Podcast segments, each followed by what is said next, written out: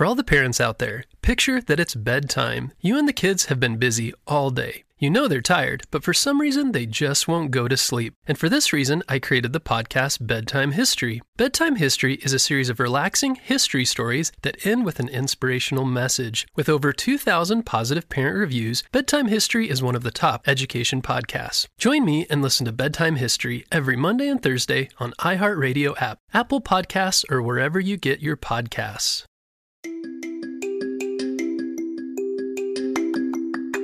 Hello, friends, it's Mr. Jim, and welcome back to Kids Animal Stories. Today's story is about an amazing creature called an Australian lungfish named Bindi.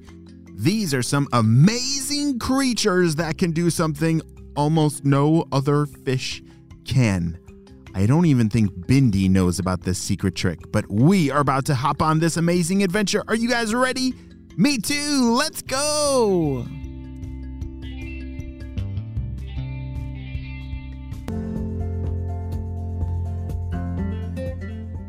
Bindi was playing hide and seek with all of her frog friends.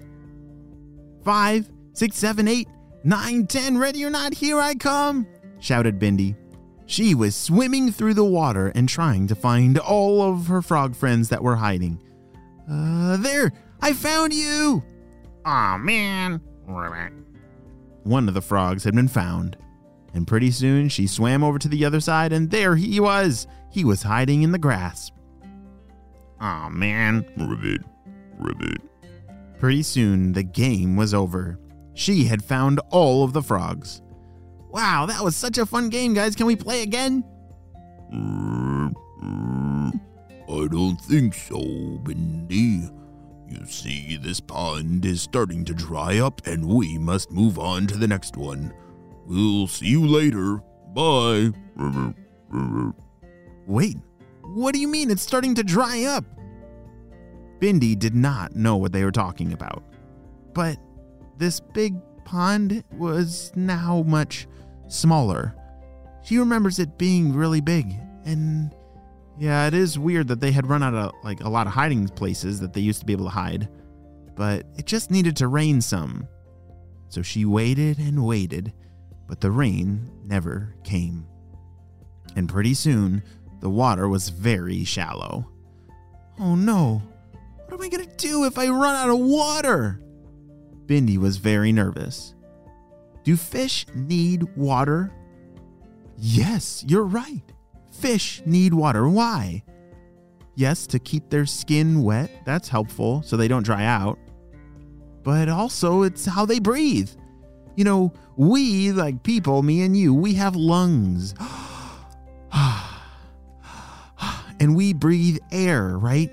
Do we breathe water? No. Air has oxygen in it that our lungs are made to breathe. And fish, they have gills, right? Yes, those gills. Did you know that there's oxygen in water? And that's what the gills are for. The gills are made to, to filter out the oxygen from the water so that they can breathe the water. That's why water is really important to fish. Like, really good, healthy water has oxygen for fish. But if this pond runs out of water, what is Bindi gonna do? Bindi started swimming all over the place, but it was getting very small. Very small. She was definitely running out of water. It was barely covering the top of her head. You see Australian lungfish? They're very they're long, kind of like an eel, and they have a very big tail and two big flippers. Kind of look like hands, actually, for walking. It's a pretty interesting looking creature. And this lungfish, Bindi, she didn't know what to do. She had never left the water before. But she's about to find out something pretty amazing about her body. Oh no, this is terrible. Wait, Look, she popped her head out of the water and she started looking, and I think there's a pond over there. Oh boy, do you think I can jump all the way there? Well, that pond was way too far to jump, but Bindi, she she always liked to try things even if it didn't work. so she was to try. Try her best. One, two, three. She paddled her tail as fast as she could, got a running start, and blasted out of the water. I'm gonna do it! I can fly! Whoa! Oof. She could not fly. That is something that lungfish cannot do. But there is something that they can. I'm gonna die! I need to get back to the water! As Bindi started to crawl back to her pond, this was the first time that she had jumped out of that pond. She realized something. Wait. Wait a second. I can breathe. Hey, frogs! Look at this! She couldn't believe it as the frogs were jumping past her. She was crawling alongside of them. How in the world are you doing that, Bindi? I've never seen a fish out of the water before. Ribbit, ribbit. I don't know either, said Bindi. But I I think I'm actually breathing the air. It's working. I think I can make it all the way to that pond over there. As Bindi began to crawl with her flippers across the land, she was trying to make it to that other pond. But unfortunately, the sun was very high in the sky. Oh, wow, is it hot?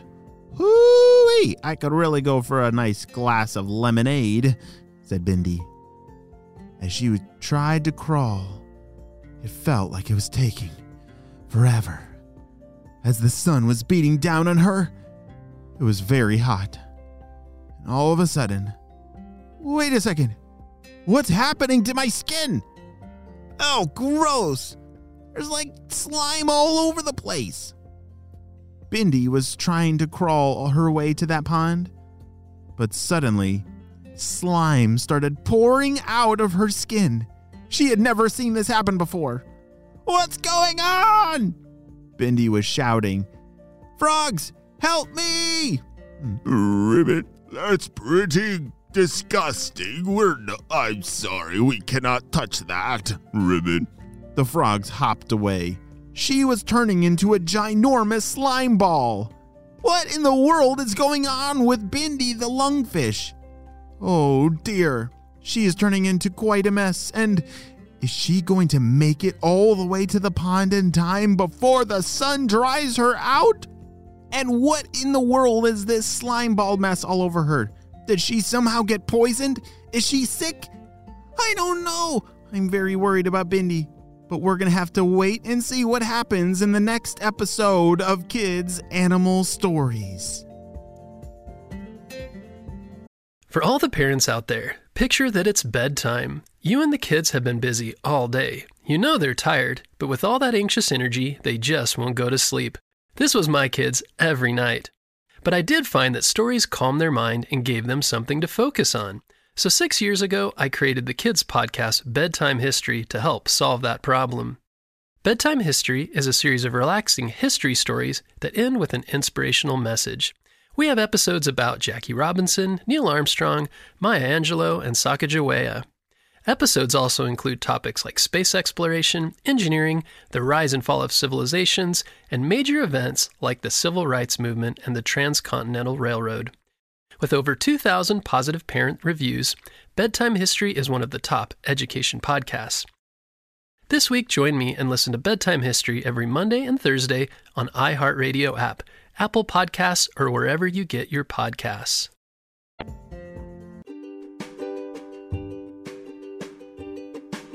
Great job. You listened all the way to the end, but what in the world is going on with Bindi? Yes, Australian lungfish. They're pretty amazing creatures. They can breathe both water and air, just like Bindi has figured out for the very first time. I'm gonna have to check and see what in the world is going on with this slime ball mess that's all over her, because that's absolutely disgusting. I like to play with slime on the table, but not all over my body. Do you guys like to play with slime? If you could make slime today, what color would you make it? Well, friends, I hope you have a super duper day, and I will see you on our next episode of Kids Animal Stories. Bye! For all the parents out there, picture that it's bedtime. You and the kids have been busy all day. You know they're tired, but for some reason they just won't go to sleep. And for this reason, I created the podcast Bedtime History. Bedtime History is a series of relaxing history stories that end with an inspirational message. With over 2,000 positive parent reviews, Bedtime History is one of the top education podcasts. Join me and listen to Bedtime History every Monday and Thursday on iHeartRadio app, Apple Podcasts, or wherever you get your podcasts.